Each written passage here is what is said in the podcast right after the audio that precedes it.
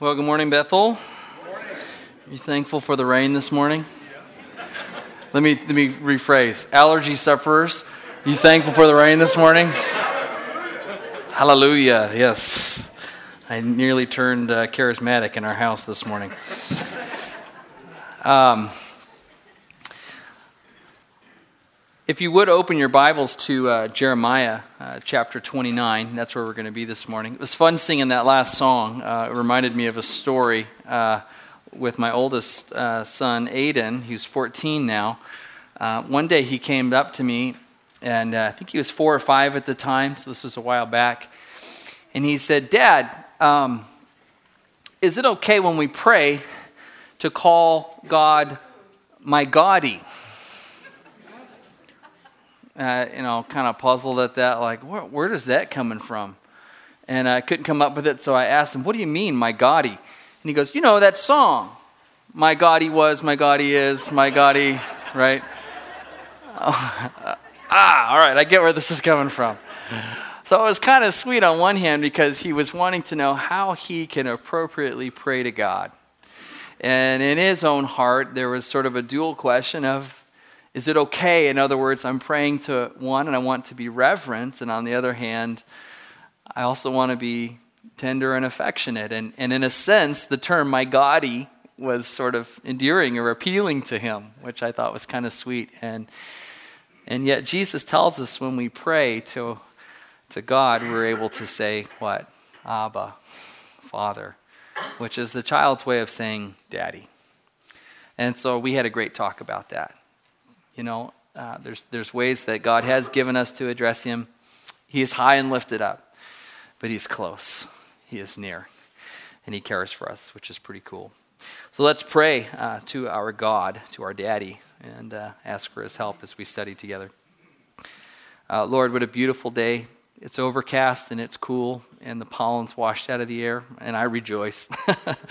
I rejoice, Lord. I know that you are good all the time whether it's cloudy or whether it's sunny, whether life is going well in my eyes or poorly in my eyes, God, you are good all the time. I declare it to be true, especially in times when it's difficult to believe. I pray, Lord, that as we come now to your word, uh, that we would continue to see you as both high and lifted up, and yet we would also see you very near.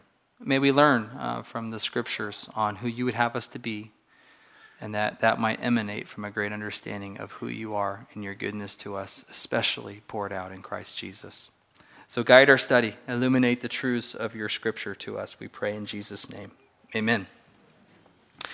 So it's graduation time for some, some that's already behind you, some of it's still maybe a little bit ahead of you, a couple days in the future or whatever, but this is sort of the season that we're in. And one of the popular verses that sort of creeps up this time of year on cakes and cards and balloons and wherever else you, is you see this passage, Jeremiah 29 11, right?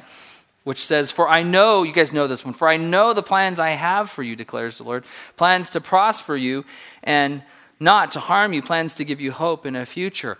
And what a great passage. It's right, it's so encouraging. We think, oh, this is really good. And it's what we want to use to pass on to other people. It's, it expresses sentiments that we have for graduates or anybody sort of moving on from one stage to another. And we kind of want to lay hold of these truths as though they were written directly to us and as though they were true universally to all people at all times, at all places. Uh, but as many of you know, this particular passage is on the list of those in the scriptures which are most commonly used inappropriately or out of context, frequently misunderstood, often misunderstood, in fact, more often misused than used rightly. Uh, in actuality, this particular message, this, this verse that I've just read to you, is given to the southern nation of Judah as they are going into Babylonian exile. And that exile is not just incidental or accidental, it is directly from the hand of God. It is a punishment. It is a consequence for their idolatry and their indifference to the Lord and their continual disobedience. God is judging the nation through this exile. And yes, he gives them this encouragement in sort of the midst of it, but maybe the, the better way of thinking about this assurance that's given is in the context. Maybe the way a parent might say, right before discipline, this is going to hurt me a lot more than it's going to hurt you. Or I love you now, I'm going to love you through the discipline, and I'm going to love you afterwards. It's that kind of assurance, but it's given in the context of really unsettling, difficult discipline in a difficult time. And so, this is our text this morning. Judah getting ready to go into exile for 70 years. Assurance given in the midst of that. And this morning, this is our text not because it lines up with graduation, but rather because I, I think it is helpful, rightly understood, this passage is helpful to us as Christians in our day and age to think about how it is that we're placed in the culture that you and I are placed in. God was telling the Judeans here don't listen to the prophets that are among you right now that are giving you mixed messages, such as this will be short and, and whatever else, a short time of discipline, whatever. But instead, God was preparing his people for the long haul of living in exile. He was setting them up for how to handle this time and this season that they were going to be in for a prolonged period. And so I think this particular passage is helpful for us because it helps us frame our posture towards the culture that you and I find ourselves in. I think it helps us answer this question and to envision what it might look like. Where is my mission field? And how might I live in this particular context? Let me say it this way I think that living in the United States today feels a lot less, at least in my own lifetime, feels a lot less like living in my own homeland. And it feels a lot more like living in exile. Uh, it feels less like we're in Jerusalem and more like we're in Babylon. Uh, so I, fi- I find some resonance with this particular passage here. Now, let me, let me give you a couple of disclaimers at the outset. I'm not promoting here what is often referred to as replacement theology, that is somehow the thinking that the church has replaced Israel. Okay, that's not, that's not what I'm promoting this morning. Uh, neither am I promoting nationalism, which is a statement oftentimes that somehow America has got the corner on the market on what it means to be God's people or that we're the uniquely blessed nation among all those in the world. I'm not, that's not what I'm talking about this morning. Um, I'm simply acknowledging that it's more countercultural now to be a Christian in our nation than it has been in recent history. Is that fair to say? You experience that? Um, it's not that we've been carried off to a foreign land, taken captive, held against our will, but it does feel like a foreign culture has moved in and one that is against the Lord and has infiltrated and taken over, and we feel more and more like captives in our own land. I think that's the sentiment that I hear from a lot of believers, and I would say I feel myself. Some of the things that contribute to this, I'll just run down a quick list, uh, and this list could be a lot longer, but here's a couple of them. The rise of religious pluralism in our culture, which is sort of the uh, the assertion that we have to be tolerant of all religions as though they were equally valid, even if they're in contradiction to one another. Uh, and not only do you have to be tolerant of them, but actually celebrate them, or somehow you're not being tolerant. There's the, the continued rise of scientism, which is sort of an a priori commitment to science as the only means of legitimate knowledge. Um, uh, in our, um, well, just, just in the last couple of years here, we have seen the traditional definition of marriage, which has existed for thousands of years, get struck down. That, that's, that's remarkable uh, when you think about where that sits in sort of the history of that definition. Uh, we continue to see rampant immorality. That's really nothing new. It's just continuation of the way things are. We've seen the legalization of drug use. And most recently, uh, the sort of the last wave is I don't know what else to call it, but sort of gender indifference. That's what I'd call it. Uh, gender indifference. Uh, Thursday's presidential announcement about public school bathrooms. Uh, many of you heard this uh, the idea that now public schools, all public schools, have to uh, allow for any student to um, be able to use whatever bathroom they identify with, or they'll lose funding. Uh, so that's where we are.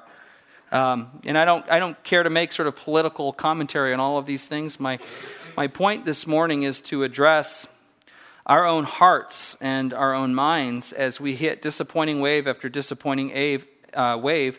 And I want to offer a bit of a warning to the church about our hearts, and that is this we must resist the urge to respond in anger and only in anger and not be driven by love. In many, in many cases, I think the church today comes off more angry and hostile than it does grieved or compassionate. We have to resist the temptation to just be personally offended and for that to be sort of the first gloss of things rather than being actually concerned for the devastation and the harm that these cultural shifts will wreak in people's lives. Do you see the difference? One is just this, this raw anger, this quick response. The other is being grieved and compassionate for what will happen in people's lives because of what, what's being chosen. And we can't be driven by hostility. We've got to be driven by compassion. If we seek to effect a spiritual change in people's lives, then our righteous indignation needs to be tempered. And we need to have an approach that has a long term perspective. And I think this text speaks to this. Um, our voice needs to actually be carried by compassion for people who are choosing to receive less than God's best for their lives. Grieved for what it will mean, and compassionate for the circumstances they find themselves in. So I think of the mindset of Jesus given to us in Matthew 9 36. When he saw the crowds, he had compassion on them because they were harassed and helpless like sheep without a shepherd. And so, as Jesus was, just as he was compassionate, so too we need to be compassionate, moved to our guts and grieved that people are going to receive these painful consequences in their choices. We need to understand that people that God loves are suffering, and that needs to drive our response. Uh, on one hand, this is nothing new, okay? Uh, and I want to remind us of that too. I think a lot of Christians these days are sort of hitting the panic button. Okay, and, and I'll just be honest, things are frustrating, yeah. But let's take a, a broader view too of church history. There's been some more difficult times than present day, let's just say that. I'd invite you to explore. but throughout history, the people of God and the church have always had to wrestle with this question, and that is how do we live winsome lives committed to God when our beliefs are against the grain of culture? How do we live winsome lives which are absolutely committed to God when our beliefs are against the grain of culture? How is it that we can be salt and light? How is it that we can be agents of influence and preservation and a compelling witness that illuminates truth rather than blinding people with it?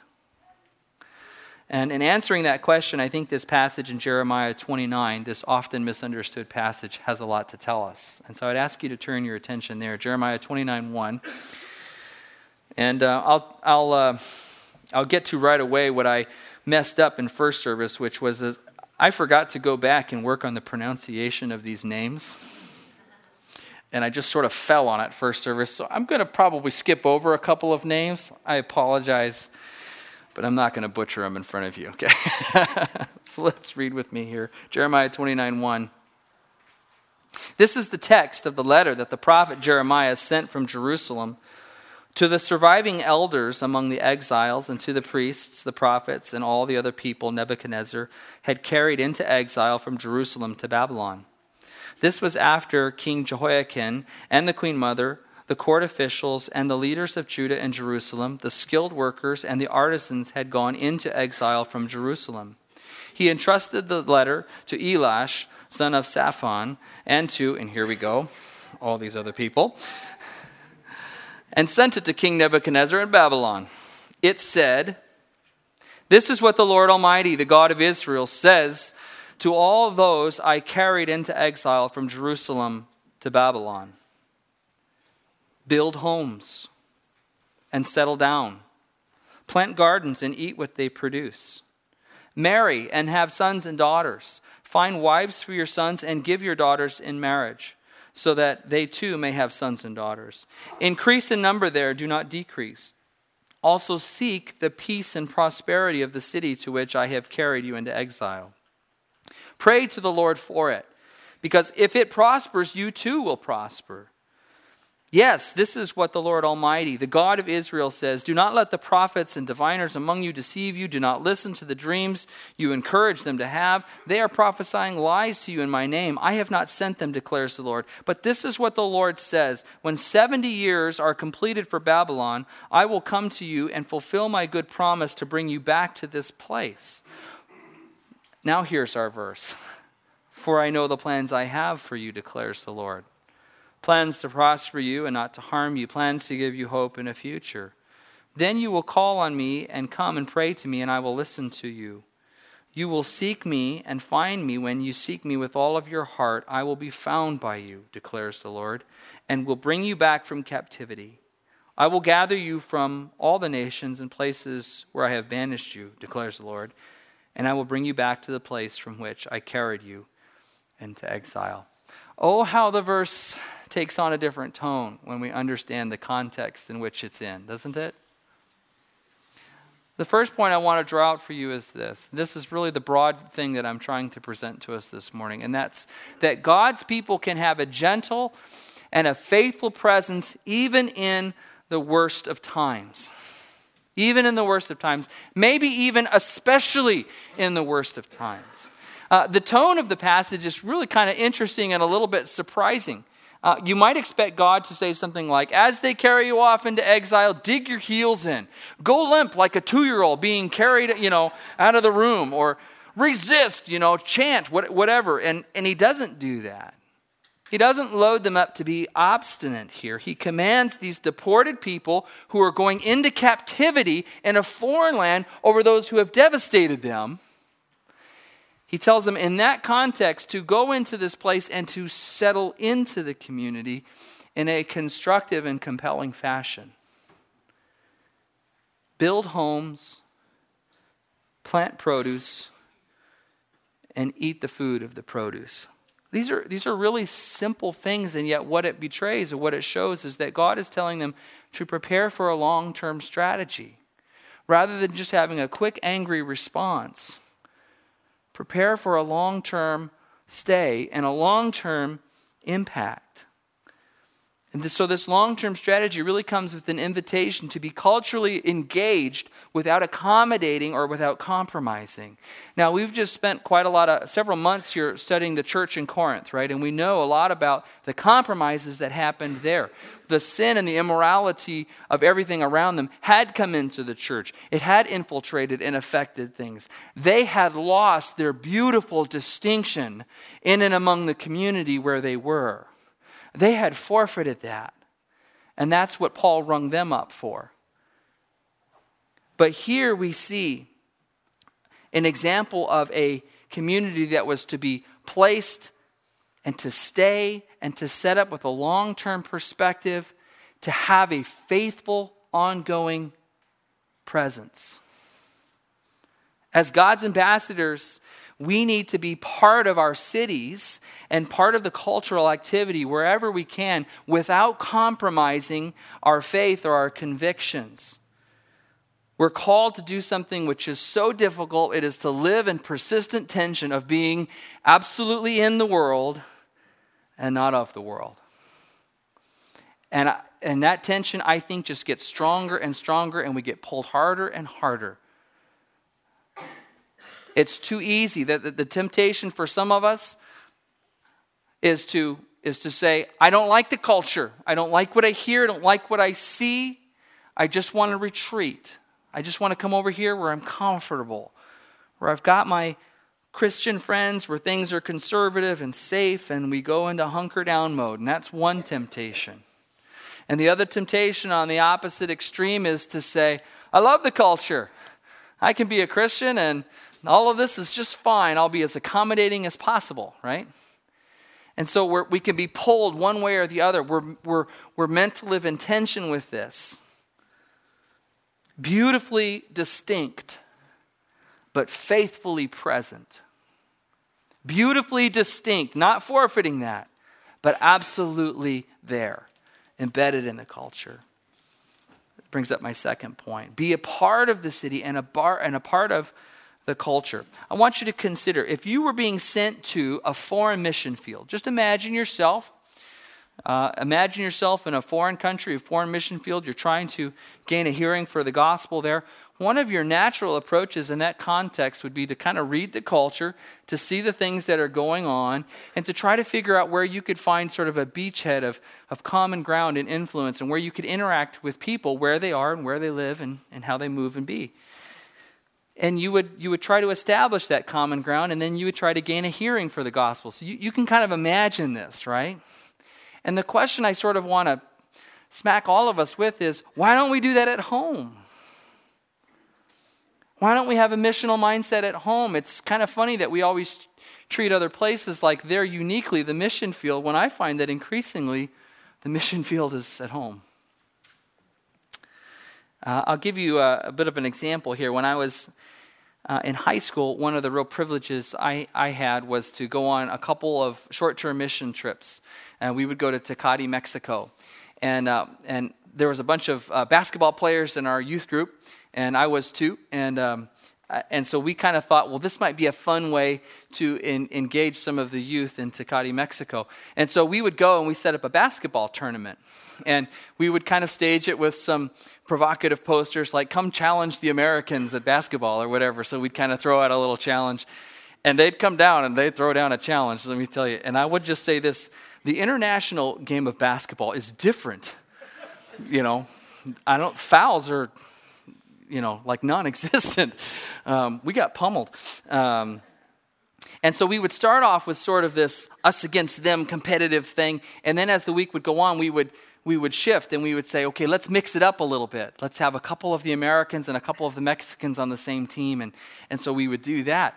And it was great because throughout the week we would build a rapport on sort of this universal playing field. Even though we couldn't always communicate effectively, we could say a lot to one another as teammates, competitors, and how we carried ourselves. And over the course of a week, we would gain a hearing for the gospel and we would have people share their testimony it was really fun to kind of watch that unfold and get to use something that uh, God gave me, uh, you know, a passion for, and it was really effective. And I and I just think those are the kinds of things that we can and should be doing. We should be looking for those areas of common ground in our culture where we can engage and gain a hearing for the gospel. So let me give you some suggestions. Consider joining a soccer league this summer. And instead of maybe doing it all by yourself, grab two or three of your friends and sort of come in as a bit of a Christian cohort on this, you know, rec league team and, and, and play throughout the summer. Build relationships as you recreate together. Let them see not just your own witness and your own influence, but how you collectively love each other and demonstrate Christ together in and amongst your team. Or consider doing the Equinox Marathon, whether running or walking or crawling or however it is that you need to get her done. Uh, consider maybe one or two of you jumping into it and training with, with two unbelievers. And again, take the time to do that together and build a rapport and build an opportunity to share the gospel.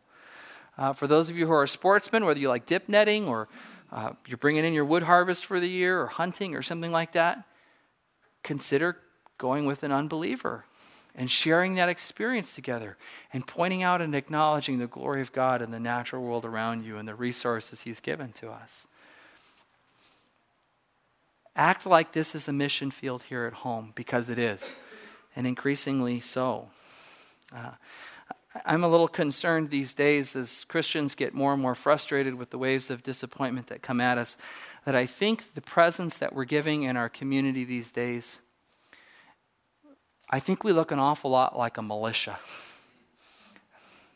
Angry with a compound membership where we gather together and retreat and nurse our anger.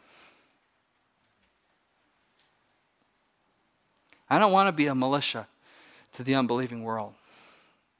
They're the mission field. They're people that God loves and they need the gospel. And I, along with you, there's things that frustrate me. Uh, it's good that you don't get my unadulterated thoughts here, you know, on some of the things that happen. But that's what lost people do. And they need to be found, and they need to find a Savior, and they need to know the joy and the shalom that comes from being reconciled to God. And the solution is not in political initiatives and anger, it's not in ranting and frustration. It is in the gospel of Jesus Christ, which makes the worst of men good. And that is our hope. That is the hope for the world. And that's what we need to do. If we're going to have an effect, a spiritual effect, and we're going to change people's hearts and minds, it's going to start from the inside out. And we have to have a long term perspective, not just a quick, rash response. Um, and so I think the advice given to the Judeans here for their long term stay is helpful to us.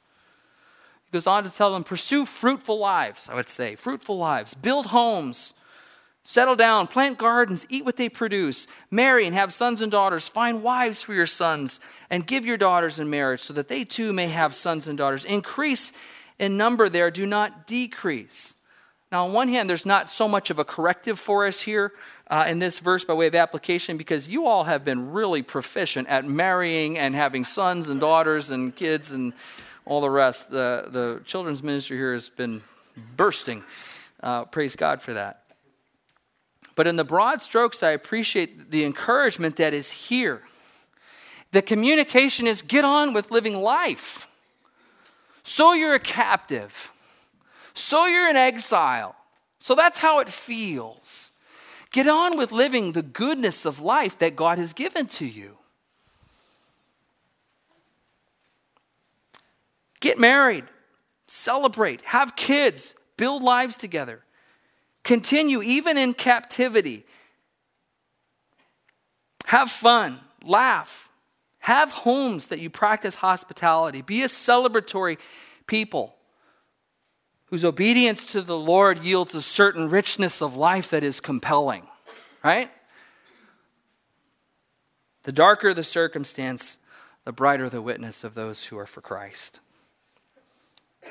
Um, it's not that it's always going to be easy for Christians, but there ought to be a quality about our living because we're participating in the way of life that God has prescribed. And there should be inherent goodness there, and it should be visible. 2 Corinthians 2:14 says this, "But thanks be to God who always leads us as captives in Christ's triumphal procession and uses us to spread the aroma of the knowledge of him everywhere." For we are to God the pleasing aroma of Christ among those who are being saved and those who are perishing. Pleasing aroma. Um, last week I challenged us we cannot retreat from our culture or from our city and just hunker down and hide. But we have to maintain a steady and faithful witness. In Matthew 5 16, Jesus says, In the same way, let your light shine before men, that they may see your good deeds and glorify your Father in heaven. It's not for your own personal accolades. The, the real shocker of this passage is that some people will or will not know the Father based upon our representation. And that's sobering. Thirdly, seek the peace and prosperity of the city. It's pretty obvious, it's right there for the taking. Let me just bring it home a little bit. This last week, the North Star Borough announced that it was receiving $2 million uh, of a reduction um, in funding uh, for the school district. You know, I was just thinking about what, what does a faithful presence response look like, say, from Christians? And I'm just kind of imagining out loud with you. It's not that I have a five point plan that we're going to unfold here or something like that, but but can you just imagine? Let's say a church adopted two or three schools and said, We know you're hurting, we know there's cuts, but we got you. We got your back.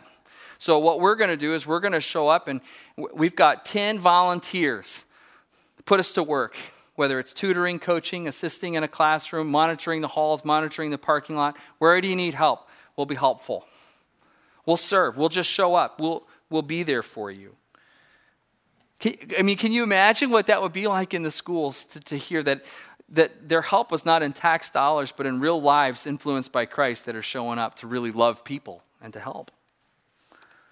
Um, I appreciate this old quote, and I have no idea who said it, but it's this that we don't want to be so heavenly minded that we're no earthly good.